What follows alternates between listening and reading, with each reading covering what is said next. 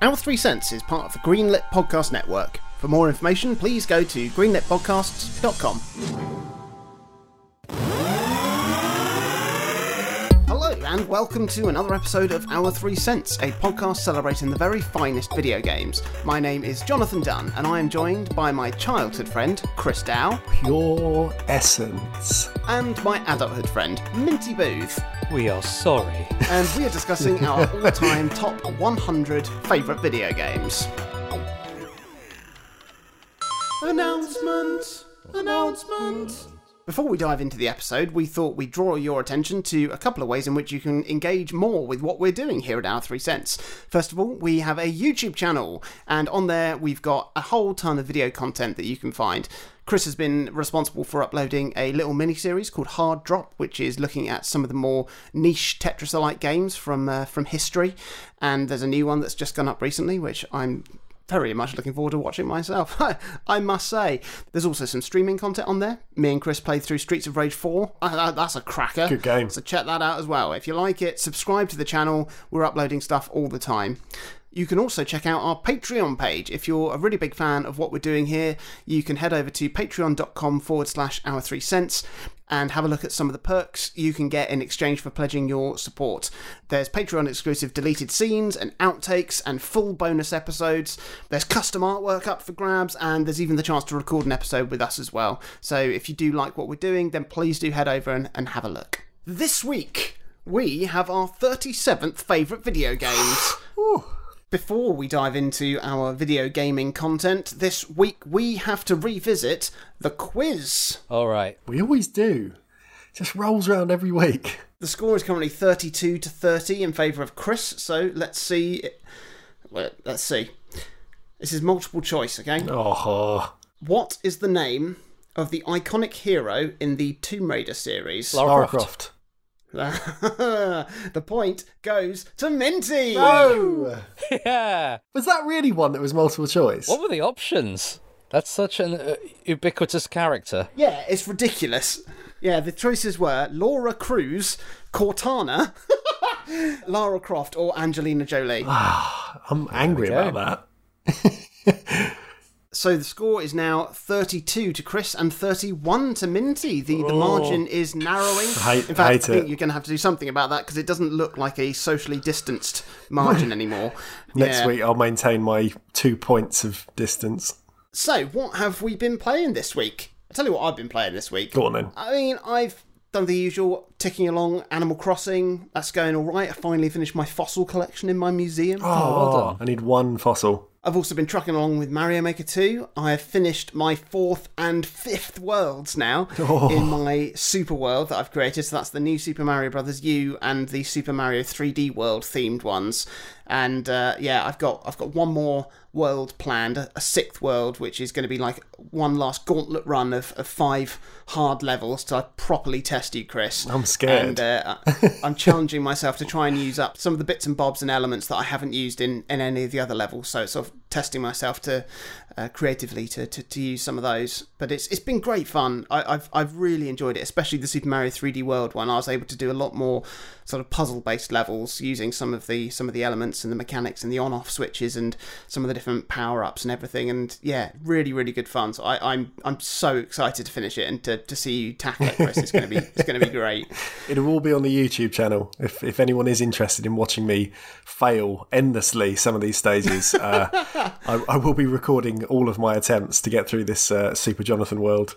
Excellent. Well, it's actually going to be called Super Oathnange World because the name Jonathan was taken. Oathnange is my Viking anagram of my name. I also picked up a new game on the eShop, the game Hyper Light Drifter. Have you heard of it? I have. I've not played it, but um, it's a very pretty game, isn't it? It is, yes. It's an indie game, lovely pixel art. There's a surprise. it's basically like a top-down adventure action game, and uh, yeah, it's very it's very mysterious and sort of evocative. There's there's not really much sort of uh, explicitly told to you in terms of the story. There's very minimal text and dialogue. If you interact with a character, it's usually done in the form of like pictures rather than words. So it's yeah, it's quite engaging, and I'm, I've sort of got my head around how the game works roughly. So yeah, looking forward to sort of ploughing on with with that. I also picked up Golf with Friends on Xbox Game Pass, which is lovely. Team 17's multiplayer mini golf game, and it's it's it's good. It's really really nice. Yeah, there's a huge range of, of, of like holes and courses and, and things that you can do, and there's loads of customization options. You can change like the size and shape and color of your of your ball, which is quite fun. So if you oh. want, you can do a game where you're just playing with cubes and see how you get on. Hmm. It's it's good. It's a nice game. It's, it's unfortunately it's it's much more expensive on the Switch than it is on anything else. It's Of fifteen course. quid on the Switch as opposed to like seven quid on Steam, I think, and, and it's part of Xbox Game Pass. But if if any if anybody does want to get it on the Switch, I, th- I think it would be a nice fit, so I could play it handheld. Let me know, and um and and I'll, I'll pick it up on the Switch, and so I can play it with some some real people, which would be would be really nice. So Real uh, friends. Yes, I'm going to be picking it up, I think. oh, good. Yeah, I just love golf games. They're good. So yeah, my task for the next week is to finish my Mario Maker Super World and finish Hyper Light Drifter in time for Xenoblade Chronicles Definitive Edition on Friday, which I absolutely can't wait for. Gosh. I'm excited. How about you guys? What, what about you, Chris? I've played quite a bit this week. Like for my uh, Animal Crossing update, I've now made my 10 million on the stock market in profit. Hey, well done. So I have largely retired from from hawking my wares over the internet. I then spent a few days like building a little bamboo filled landmass that's kind of annexed from the rest of the island by like you know it has like a little natural stream and some bits that are meant to look a bit more um, you know less man made I suppose because uh, all my houses now I've, I've built into kind of strict straight lines Yeah. in a little sort of city area and I wanted to make sure some of the rest of the island still looked natural. nice, nice. But yeah, I feel content and proud of, of my uh, continued progress in Animal Crossing. In terms of other games, I've beaten two very good indie games this week. Both of them that I've had kind of on my list to play for quite a while and just never got around to it. First, I played Gone Home. oh yeah, what a great game. It's fantastic, and I- put off playing it for a very long time because I don't know why really. I, I think I had it on the on the PS4. Um, I got it through like uh, PlayStation Plus one month. I think it was on there. Yeah. and then just never never started it, and then have had it on the Switch for a little while when it got that port. Um, and it's only recently, obviously, I've, I've picked it up. But for anyone that's not played it, it's it's a walking sim. It's like a narrative game. You are a young girl returning to the United States after traveling around Europe. Your family has moved into like a large mansion when you've been away, and you arrive back there in the dead of the night and find that both your parents and your younger sister are just nowhere to be found.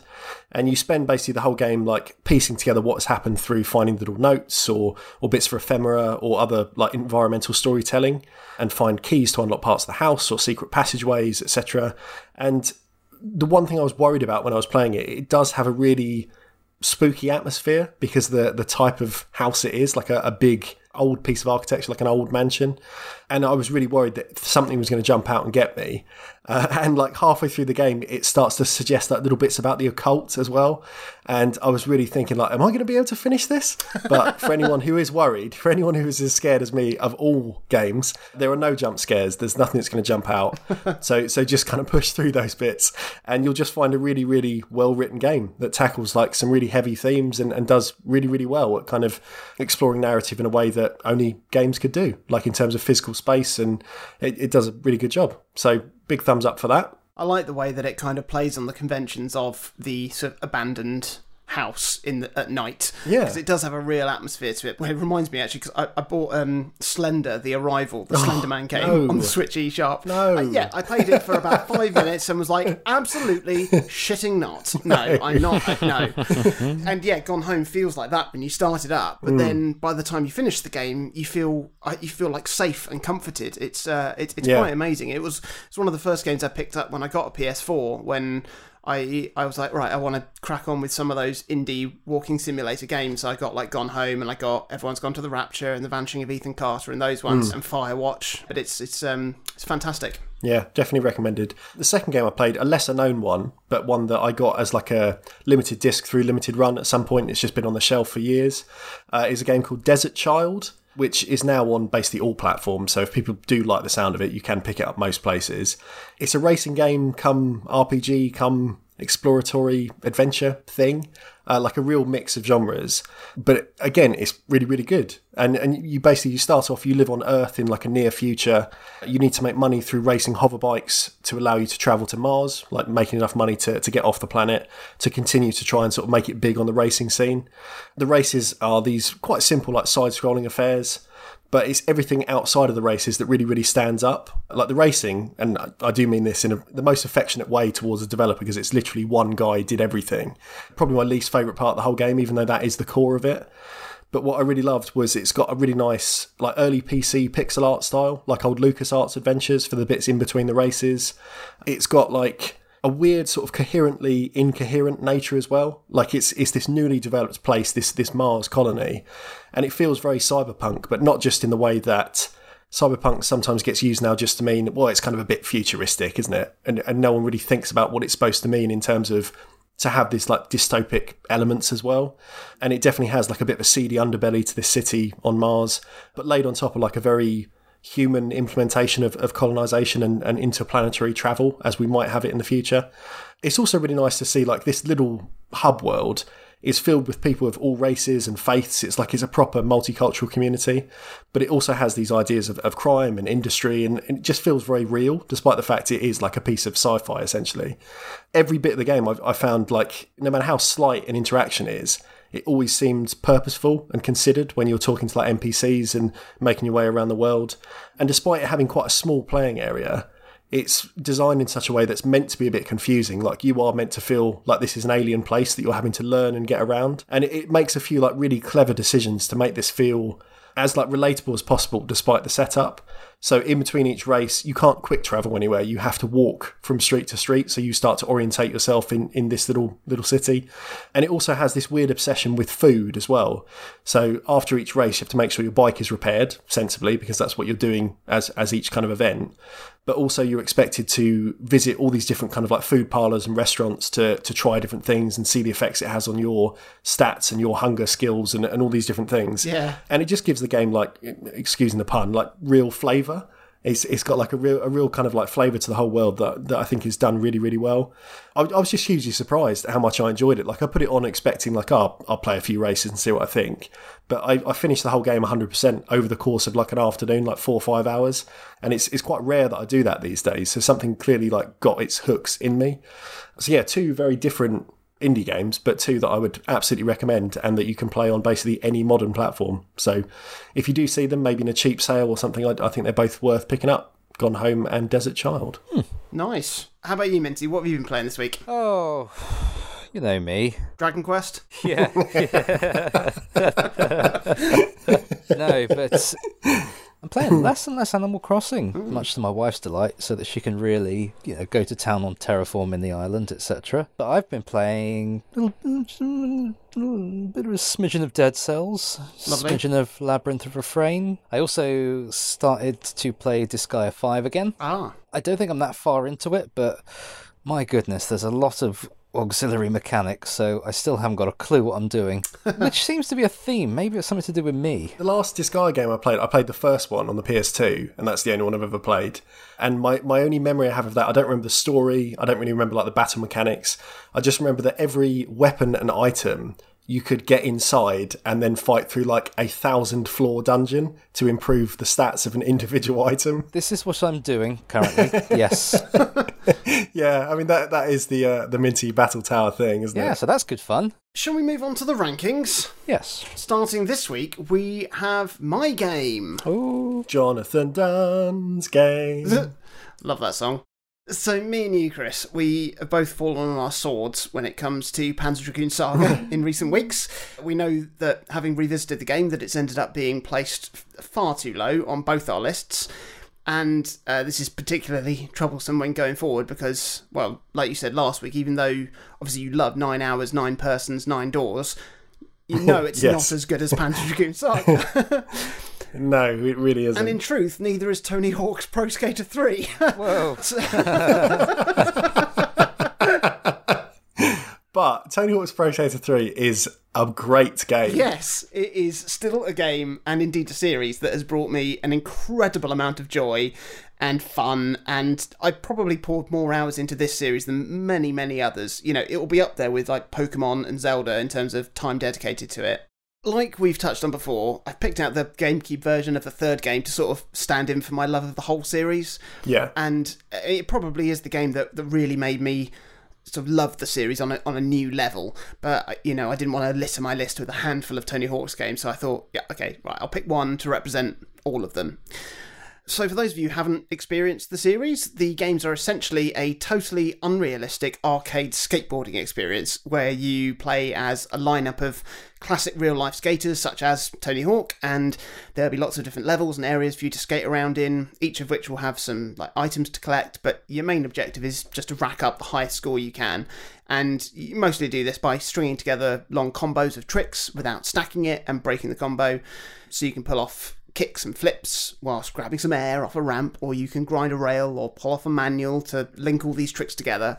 And the longer you pull off a combo, the harder it becomes to retain your balance when grinding or manualing. So you're, you're constantly taking a gamble with, with pulling off another trick in your combo or trying to land it and banking the points.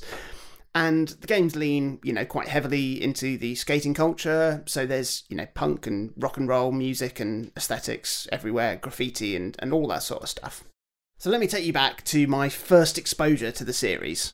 For most people, it was the PlayStation 1 and the original Tony Hawk's Pro Skater, and then the groundbreaking Tony Hawk's Pro Skater 2 on the same machine. But for me, because it didn't get a Saturn port, those versions had to pass me by. Dead to me. yeah, you know, I, I, I, simply just dismissed it as, as another playground dross along with Final Fantasy. All that old horse shit. but I remember hearing people talking about it at school and talking about certain levels and areas and secrets in the game that obviously all went right over my head. And I was there like, oh, do you remember the bit where Edge gets his dragon back and saves Azel? Mm. Classic. but I was genuinely thrilled when I found out that a port of the second game was coming out on the Game Boy Advance. what? I, it's just one of these memories. Like, if anyone talks about Tony Hawk's 2, I just think of you playing it on the Game Boy Advance. Oh, really? yeah, more than anything. Like, oh, I had it on the Game Boy Advance. It was, Yeah. it was a good port. I, I know it was a really solid game. Yeah, it was. But yeah, it is like one of those. It's a Jonathan Dunn game in my head. Oh, that's good. Well, I'm glad. Now, as I've mentioned before, I got my hands on an imported Japanese Game Boy Advance and a copy of Super Mario Advance, and this was like way before it was released in the UK. But the cost of importing games was so high, and, and there weren't many other GBA games that I thought I could play through the Japanese language barrier. So Mario Advance had, you know, tide me over for many, many months until the GBA was released over here, and some English language games came with it. Now, I'd saved up enough pocket money and I had pre ordered two games at WH Smith's, which were Rayman Advance, the GBA port of the original Rayman game, and Tony Hawk's Pro Skater 2. Now, I remember on the release date, I had to ask permission to go into Ramsgate Town Centre on my lunch break so I could pick them up because you weren't allowed to go into town unless you're in like sixth form or something. And I remember I, I went to go and see our head of year, Mr. Hughes, and I, I, oh, I admit I told him a bit of a fib. What did you say? Because I didn't think. Well, I told him I was going to WH Smith's to get Peter Gabriel's autobiography as a birthday present for my brother, which I think was a very plausible excuse. I think it is. Yeah. very, very on brand, that A veritable confidence trick I was able to pull off with significant aplomb, and I returned to the playground with my two new games, an absolute hero and indeed a legend, also I recall. Now, I knew what, I knew what I was getting with Rayman Advance. Uh, you know, a pretty faithful port of the original game that I'd loved on the Saturn. But the experience of Tony Hawk on the Game Boy Advance was entirely new, uh, unexpected to be honest, and yeah, like we said, quite frankly, brilliant. Now, the team responsible for the port is called uh, Vicarious Visions, and they worked absolute wonders in translating the game into a handheld form, and indeed they continue to do so with the DS ports of later Tony Hawk's games, and Yeah. they're also the team, uh, incidentally, responsible for the incredibly ambitious Guitar Hero DS port, which included that like arthritis-inducing guitar grip add-on. Oh, It's yeah. not that bad. No, it's not. It was entirely playable. Yeah. And also, quite excitingly, they're also the team behind the recently announced remake of the first two Tony Hawk's games, which bodes well for their quality, I think. Correct, yeah. Uh, hopefully, a return to form after a pretty dire string of games in the series. Yeah. Anyway, back to the GBA. All of the areas from the full console game were recreated here in beautiful isometric 2D, and all of the fluidity of pulling off increasingly absurd strings of tricks was also here, and it was it was a real joy to play. You know, occasionally you would fall foul of the lack of depth perception that comes with playing the game in 3D, which would make some of the more ridiculous lines quite hard to pull off. But I, mean, I loved it. I absolutely loved it. And the follow up port of Tony Hawk's 3 on the Game Boy Advance was even better. You know, really pushing the hardware of the system to its full, and it looked and played fantastic with you know even more ambitious areas as well. So I was I was never a skater in real life. I did uh, I did dabble with rollerblading for a little bit, but I, I, never I never really got into skateboarding or skateboarding culture. But I, I, was a really really big fan of the series before I even got to, to playing one of the the proper console versions of the game. But when I had my GameCube, I remember picking up Tony Hawk's 3 pretty cheap, I think actually. It was, it was quite a few years after it had been released and I mean, oh my oh my, I was enraptured. You know, it was great to finally play the game how it, you know, was obviously intended, even though I had a fantastic time playing the Game Boy Advance versions. And it was nice to kind of flip the coin a little bit because all of the little areas that I remembered from the Game Boy Advance version were now here in fully fledged 3D. And obviously, there was an enormous amount more content to experience. There were so many different skaters with their individual quirks and properties and, and special tricks. There's so many little details everywhere, so many things to find and unlock, and there was this real sense of like discovery and exploration that the game had, which is like almost reminiscent of like an open world game. There's loads of secrets to find, secret areas behind like breakable walls or massive chain events you could trigger that would change the layout of a level, secret lines that you could find and try and pull off, loads of unlockables. One of my favourite things to unlock were the little showcase videos of the real life skaters. Yeah and I, I, really enjoyed watching them. It, especially, I think it was um, oh, what was his name? The guy who was really good at manualing and doing tricks. Was it Rodney? Rodney Mullen. Rodney Mullen, yes, it was, and that was great. And I really enjoyed watching that. And it was my only exposure to actual real life skateboarding at all. Were those little videos? And there were loads of like silly secret characters you could unlock as well. Like, I think in Tony Hawk's 3 you could get Darth Maul and Wolverine, which is just ridiculous. yeah, Darth Maul was in it. Yeah. Yeah. I think my favourite level in the game was the cruise ship level. Like I really enjoyed being able to skate all the way around the rails of the ship and like drain the swimming pool and use that as a bowl. The real reason I loved it is because I actually had the world record for the highest score on that level. Oh, did you? I did. I did. I, I haven't checked to see whether the score still stands. It was about 38 million or, or something. And you know, I mean, whilst I was, you know, admittedly quite good at the game and was getting some pretty big scores. The reason I got this record was because I actually found a little glitch in the level that would allow you to, to like keep jumping off a piece of bunting and increase your combo and not lose your balance. And you could just keep that going long after the level timer had run out because you hadn't landed the trick, and so you could just keep it going and going and going. And I was like, 38 million, I'll land it now. It was literally about 10, 10 times uh, higher than like the, the, the previous world record. So that was quite fun. I also had a real fondness for the suburbia level because there was this like sinister haunted house in there and you could pull off this like insane line to get all the way to the top of the house and release some bats and you could smash pumpkins strewn around the graveyard surrounding it and yeah that was really really good fun. Now i did um and ah about which game from the series to put in here.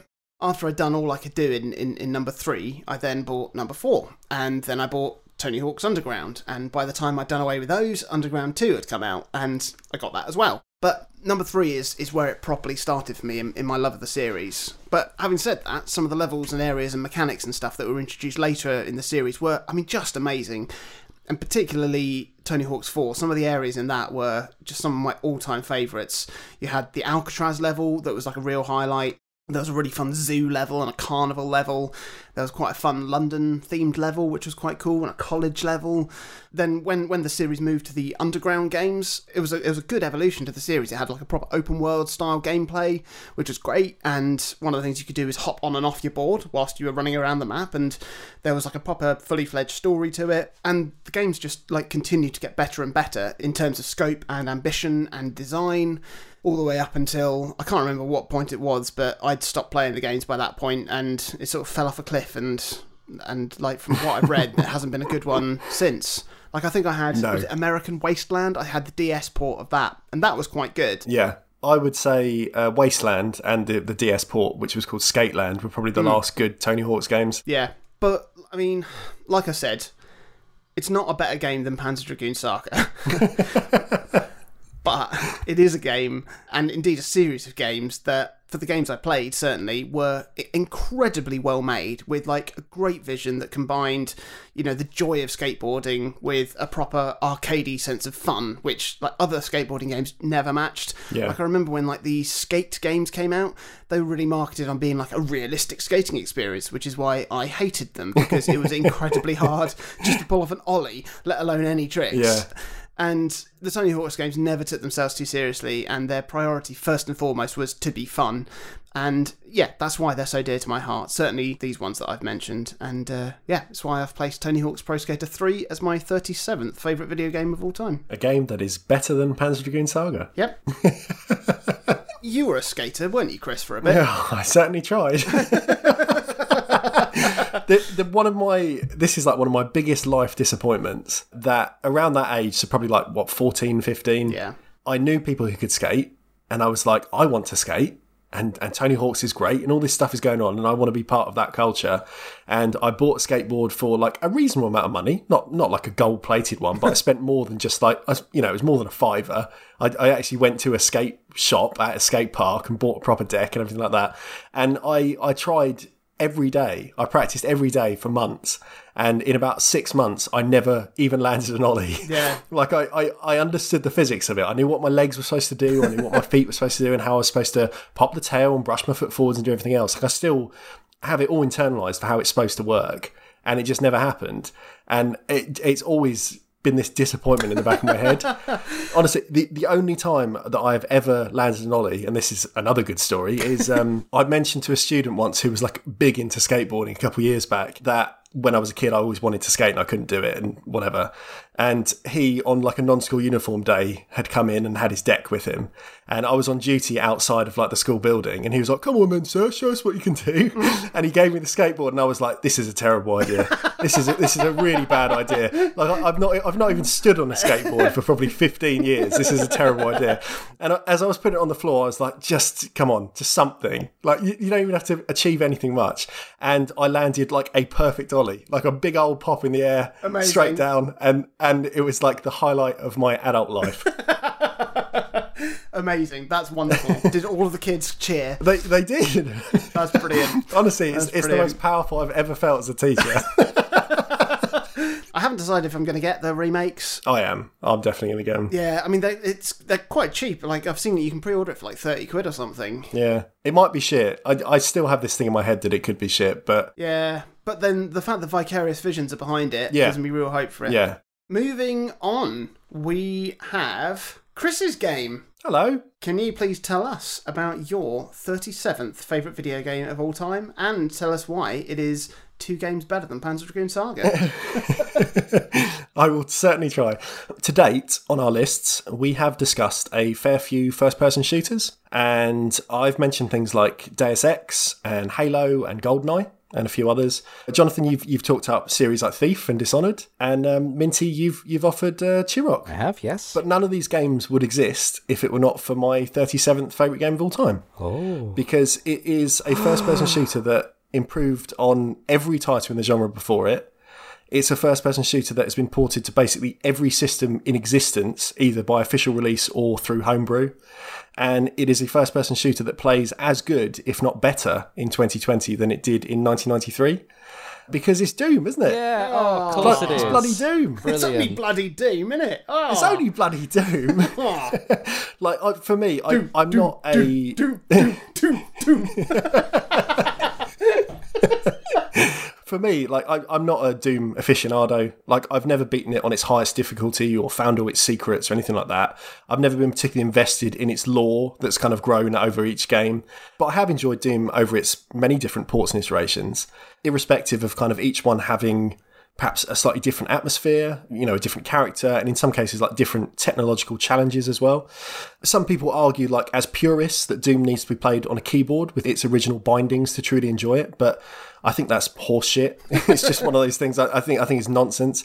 Like it's it's a game that has miraculously stood the test of time, no matter what platform it's been shoehorned onto or into like for my personal history, I, I first played Doom on a friend's PC near its original release, so probably in the mid 90s. I was absolutely terrified of it Like as a kid, uh, Minty, you mentioned ages ago, like being spooked by Doom. Yeah. Like its demonic imagery and, and hellish enemies, it was just too much for me at that age. And I remember like attempting to try and move using a PC keyboard that was just so alien to me because I'd only ever had a Master System and a Mega Drive. I'd, I never had to really control something across like WAS and D or however it was set up back in '93 on a, on a PC.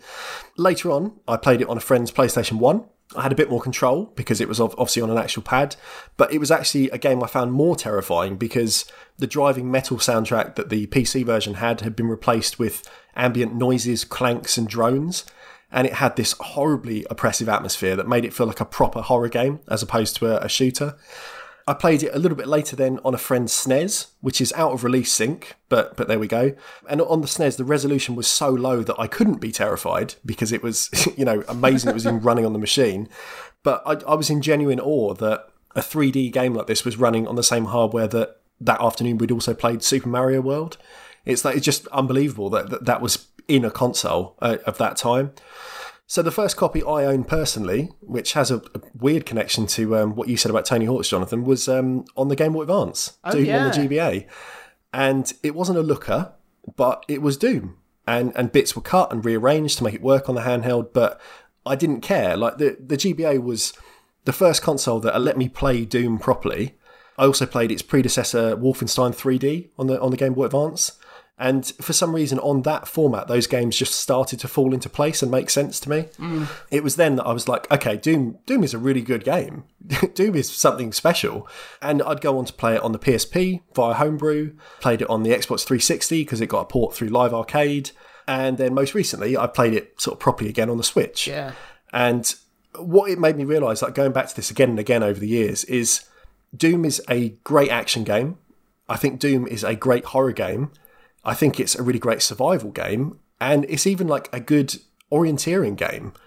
It's better than pretty much every first person shooter that's released over the last few generations. Hmm. and I think that's for for kind of three main reasons that, that I want to talk about. Like firstly, it is a game that it's slow and methodical, but it lets you go really fucking fast if you want to. Yeah. Too fast for me. Yeah. but they they're stages that are stuffed full of secrets all over the place. They're constructed to make every encounter like challenging, that you can be tactical and, and use cover and everything else. Each stage will require like key cards to open doors, but there's never any hand holding or signposting. You just have to go out and look and work out where you are and kind of figure it out. And it means that every time you play, the first play through a level is always tense as you're kind of scavenging for keys and ammo and, and other kind of collectibles. But later repeat plays just get faster and faster and faster as you start to memorize routes and learn which mobs can be avoided entirely and, and uncover shortcuts and all sorts of stuff. I find like of games to watch speedruns of, Doom is like almost mesmeric because the players showcase the extremes that the game design was built to allow. And like, there's a reason why when you finish a level, you're given stats that say how many kills you got, the secrets you found, but most importantly, the time. Like it's a game that was always about being able to say, I can, I reckon I can do that quicker. And that was just built into the, the core of it that you sort of got faster and faster. You started slow, and as it kind of started to make more sense to you, you, you got better and speedier. Secondly, it's a game about systems way before people were worrying about sort of like the immersive sim genre. So a lot of first persons now will talk up how enemies can work together or how you can exploit wildlife to give you a leg up during battle, like in things like Far Cry and stuff like that. Doom was was more explicit, like it just said like, okay, here are your weapons, they work like this. Here are the enemies, they work like this. But rather than just be like a shooting gallery, like sort of a 3D Space Invaders, Doom adds in, I don't know, the way I described it is like additional verbs. So that is to say, like certain enemies will react or respond to your actions like this, or or they'll interact with other enemies because there's like a tiered system of who's more powerful and, and who will get in the way of the others and who will attack each other and everything else. Your projectiles behave in a certain way, weapons reload in a certain way. And I think you can beat pretty much any level in Doom on almost its highest difficulty using just the starting pistol if you learn and exploit these systems. Like you can be really methodical and tactical about the way you approach it, despite the fact it can be a super speedy action game. Thirdly, and, and finally, is the thing that I think sets it apart, it has an atmosphere all its own. And I, I do think the modern Doom games, like 2016's Doom or this year's Doom Eternal, they do a pretty good job in modernising what gave Doom its edge back then. So it was always a game that was quite in your face. And I think in the modern games, they, they basically took things like the soundtrack, like the MIDI metal of, of 1993, and transposed it to really down tuned eight string guitars and double bass pedals and industrial synth. And it, it works to kind of capture some of that feeling in, in a modern context. It also, like the gore of the original, which was pretty brutal for the time. Again, as a kid, I was like, "Oh, I don't know, I don't think I should be seeing this." Mm-hmm. like seeing how that's kind of held up now, it's really been ramped up, and and I think id Software when they made these modern games really got what people liked about Doom and, and tried to kind of put it in a in a new context. But the original still holds up. Like it still feels desolate and oppressive. It still feels a bit spooky. And yet, on top of that, because of, like I said, about how the weaponry works and, and how you can be speedy and fast and everything else, it still gives you the opportunity to have this sort of power fantasy because the clunk of the weaponry and, and the speed at which you can traverse a space and know where to go and, and when to go and everything else means that you can still be powerful. You can still be the big Doom Slayer kind of thing. I'm sure some current gen first person shooters are great. Like, as much as we, we kind of I feel like we shit on them quite a lot, just kind of in passing. Just a simple drive-by shit on. like I say, it's not my genre. The first person shooter is not really my thing. And, and despite my adoration for Doom, I, I don't believe for a second that every game in the genre is worthless. It's, it's just, it sometimes comes across like that when you're just given like endless brown army based shoot 'em ups that, that just don't mean anything to me. And for me, it's like every once in a while I might play a stage of a new Call of Duty or I might play a few rounds of a competitive game like Overwatch. And the thing that I feel disappointed by is not that they're not fun, not that I haven't got something out of them. It's just they don't feel as well designed as a game that's like coming up for 25 years previous. Like D- Doom is more than kind of that early 90s shock value. It's it's a really layered, systemic, well planned and designed game. I, I suppose the, the the comparison as well is things like it isn't something like Mortal Kombat attempting to be better than Street Fighter just by adding blood and gore to a really average game. It, it had that as its atmosphere, but underneath that, it was a, a proper revolution in what the genre was and, and could be. And what I find a bit sad is that I don't think many people or many designers are really doing that much with that format. Like, obviously, we've had offshoots in things like we mentioned today, like walking simulators, I suppose, have a connection to first person shooters. But in terms of the actual like action based gunplay of, of a first person shooter, we, we're not doing anything new with it. And that's always a bit disappointing, really. I think Doom is just about the best first person shooter ever made. and it's a game that I'm, I'm pretty shit at. Like I said, I've never really truly beat but I really do respect and enjoy everything about it. And it's, again, it's probably not as good as Panzer Dragoon Saga in my head, but we're, we're starting to get to that stage where I go, no, this is this is a good game. Uh, and as they start to merge as we go up, like the top chunks of all of our lists is, are going to be stuffed with good games, mm. like seriously good games. And and Doom is one of those. Number thirty-seven, a really really good game. You're right. You're very right. I love it. I, I really do. And like I said, it's not it's not my genre, but it's something that I've come back to every time it's available to me. Mm. First time I played it properly was on the Switch, but I, I had a really good time playing it on uh, on the Switch. I yeah, I think it's interesting. You sort of pointed out the orienteering side of the game because I found that yeah. sort of the the navigation and sort of puzzle elements of it really set it apart from yeah. any other game, certainly from that era.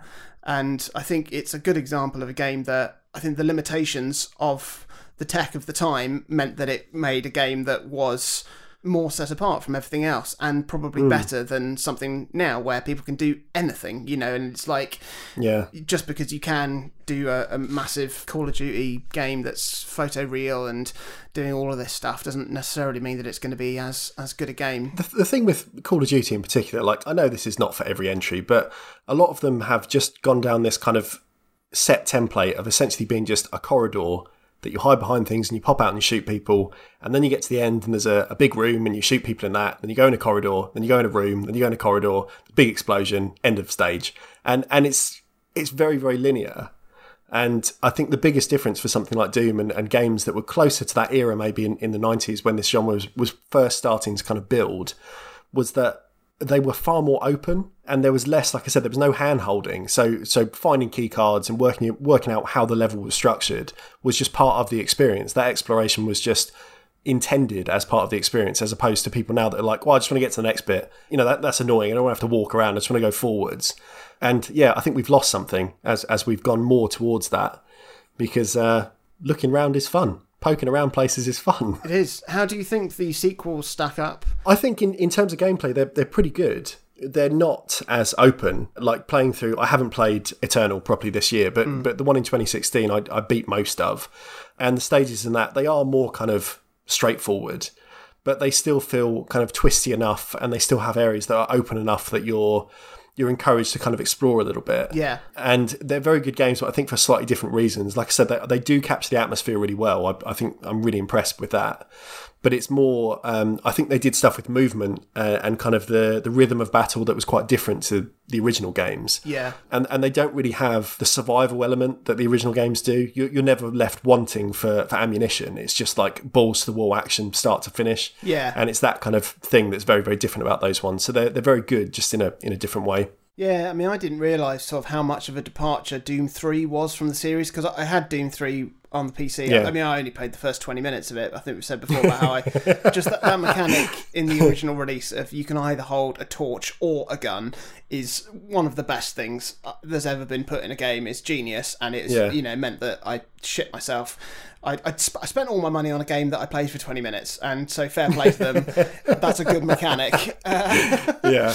but playing Doom, the 2016 Doom on the Switch, and then playing the original Doom on the Switch really made me appreciate just what a good job Bethesda had done in, like you said, recreating the the feel of the original Doom in a modern context. And uh, yeah, Yeah. I, I really I really enjoyed that. I, need, I haven't finished it actually. I need to I may, may get back into that at some point. But yeah, there we go. Doom, Doom. Doom. Doom.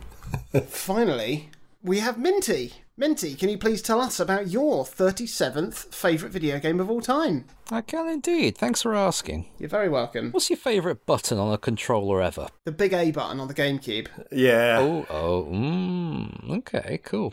Mine's the N64 Z button. Oh, hello. Interesting. It was a near enough a quirky innovation on a weird controller that was it was very close to making complete sense.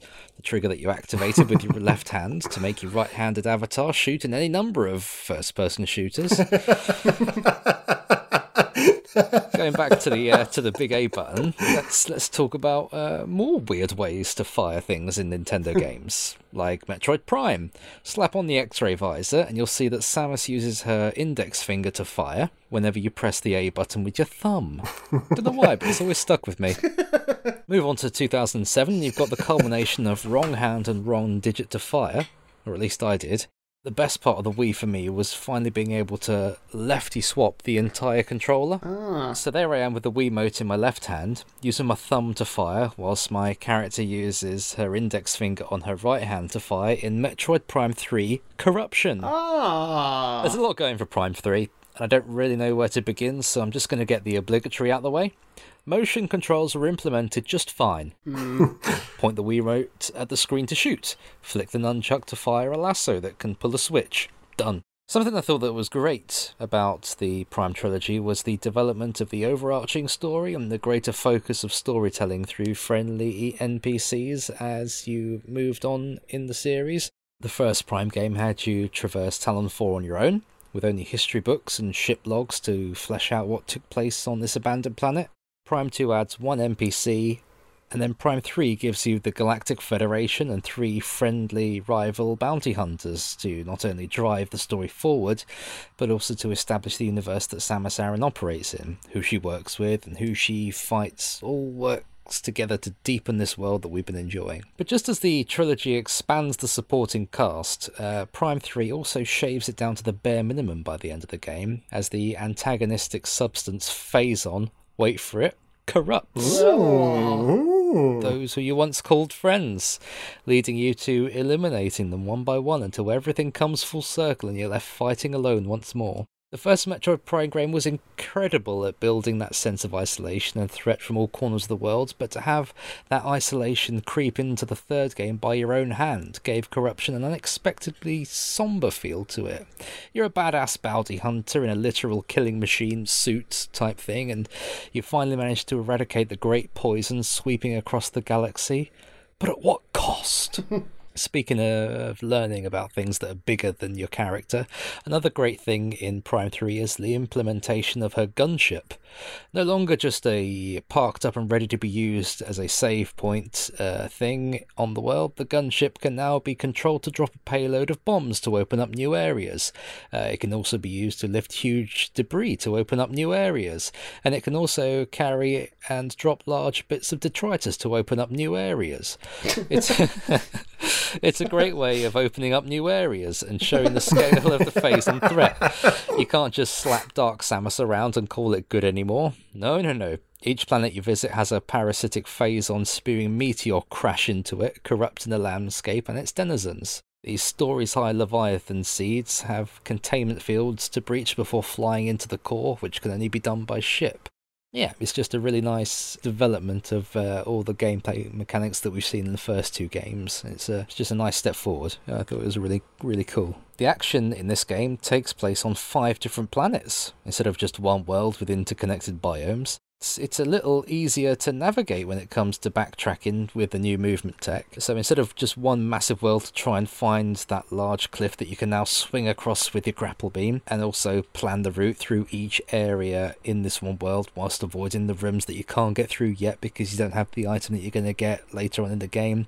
You can just eliminate a good chunk of the map by virtue of them being on a completely different planet. Each world is still big enough to get lost in, or rather explore thoroughly for extended periods, but sequestering the different planets helps streamline the exploration without dampening the experience too much. It's like watching a time lapse of a slime mold filling a petri dish. Mm. And that's it. It's just a fantastic Metroid game, and I really enjoy playing it but it's not the best in the series, and we'll find out um, why others were better very soon. I shouldn't wonder. I, I, I, never played it because I, I, didn't have a Wii. It's one of many reasons why I, I'm desperate for Metroid Prime Trilogy to be released on the Switch. Yeah, yeah, me too partly because of the fact that I didn't play it. I've always been a little bit sort of tentative about the game, mainly mainly because of the motion controls, and I know that it was because of the way that you you, you controlled the game. Inevitably, the game became more of an action game than an adventure game, and it was something that I really liked about the first two Metroid Prime games was the fact that they were first person adventure games rather than first person shooters. Yes, yes. And it's one of the reasons why I didn't like Metroid Prime Hunters as much on the DS because, again, the way you controlled it meant that it was an action game first and foremost, and hopefully it's inevitable when uh, that, that it will come out as a trilogy on the Switch. But I, I hope that they uh, they have taken out the motion controls or at least got an, an alternate control option in there so you can control it normally. But either way, I'm still going to have a great time playing through it eventually. I mean, I've never played any of these games, and I'm quite excited that in the last few weeks there's been kind of a new swathe of rumours that we could be getting the Switch port in, in very near future. So we could all be shooting all those Metroids together soon. Yeah. I really, really hope so. I really hope so. Can you imagine it would kind of be like how it is now, but we'd be playing Metroid. Yeah, exactly. I think so. Yes, we could talk on the phone, but at the same time, we could go pew pew on our individual screens. Yeah. What more could you want? exactly. It's true. So there we have it, another three games. First of all, we had Tony Hawk's Pro Skater 3 before Doom. And finally, Metroid Prime 3 Corruption. Fantastic. What a great trilogy of games. If you've enjoyed this episode, or if indeed you've enjoyed any of our episodes, please do share the podcast on social media, tweet about it, put it on Facebook, put it on Instagram, do a TikTok about it, if that's what you do. If you don't know how to use TikTok, you can find us on Facebook, facebook.com forward slash hour three cents, if that's what people are still doing. And you can chat to us on there about these games. You can talk to us about what you're playing. You can even ask us questions that you might like us to answer in a future episode. Or you can reach out to us individually. If you go onto Twitter, you can find me at Jonathan Dunn. I am still, as ever, at Chaz underscore Hodges. Eternally I am Clement underscore boo. Please do check out our YouTube channel as well. Have a look at our video content and subscribe to that. And if you really fancy it, do check out our Patreon page as well and see what more you could get out of us. All you lucky things. A big kiss. Uh, big kiss from Chris. Oh, that'd be nice. and please do join us next week for our 36th favourite video games of all time. Till then, goodbye. Hey there, this is Jeremy Parish, and if you're a fan of classic video game soundtracks, or if you just love 20 minute rock epics about war ready armadillos that battle Catholicism, you should listen to Alexander's Ragtime Band. Join the power trio of myself, Elliot Long, and James Eldred each month as we talk about the most pretentious music of all, progressive rock, right here on the Greenlit Podcast Network. Hunter Hunter, Yu Yu Hakusho, literary analysis, comparative localization, JoJo references. The works of Yoshihiro Togashi hold a specific kind of magic, and the people who seek to examine their roots and spiritual descendants are known as the Spirit Hunters, available on the Greenlit Podcast Network.